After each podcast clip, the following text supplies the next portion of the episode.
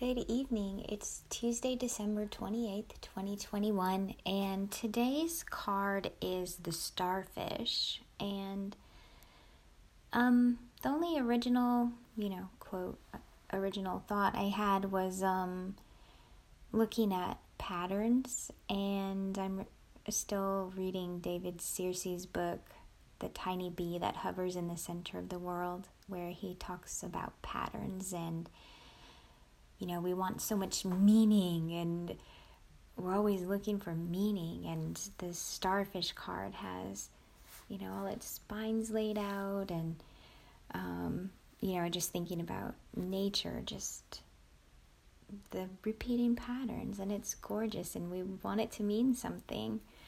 Um, so that's just kind of in the back of my head.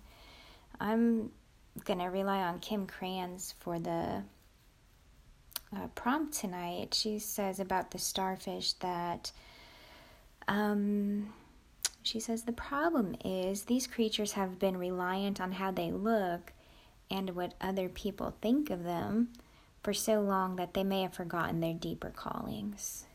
Um, she says the starfish is, quote, beautiful, alluring, and superficial or shallow.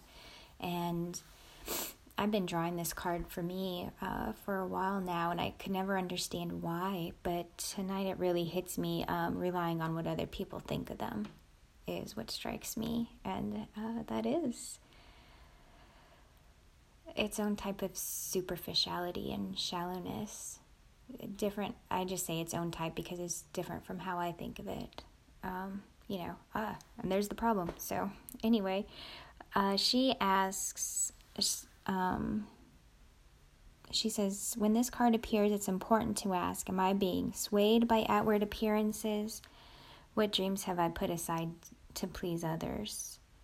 Um, so I want to do that second one. What dreams have I put aside to please others? And especially um, today I was talking in a group about New Year's, you know, and this this spot of well, duh, just the new year approaching and what do we want more of? What do we want less of?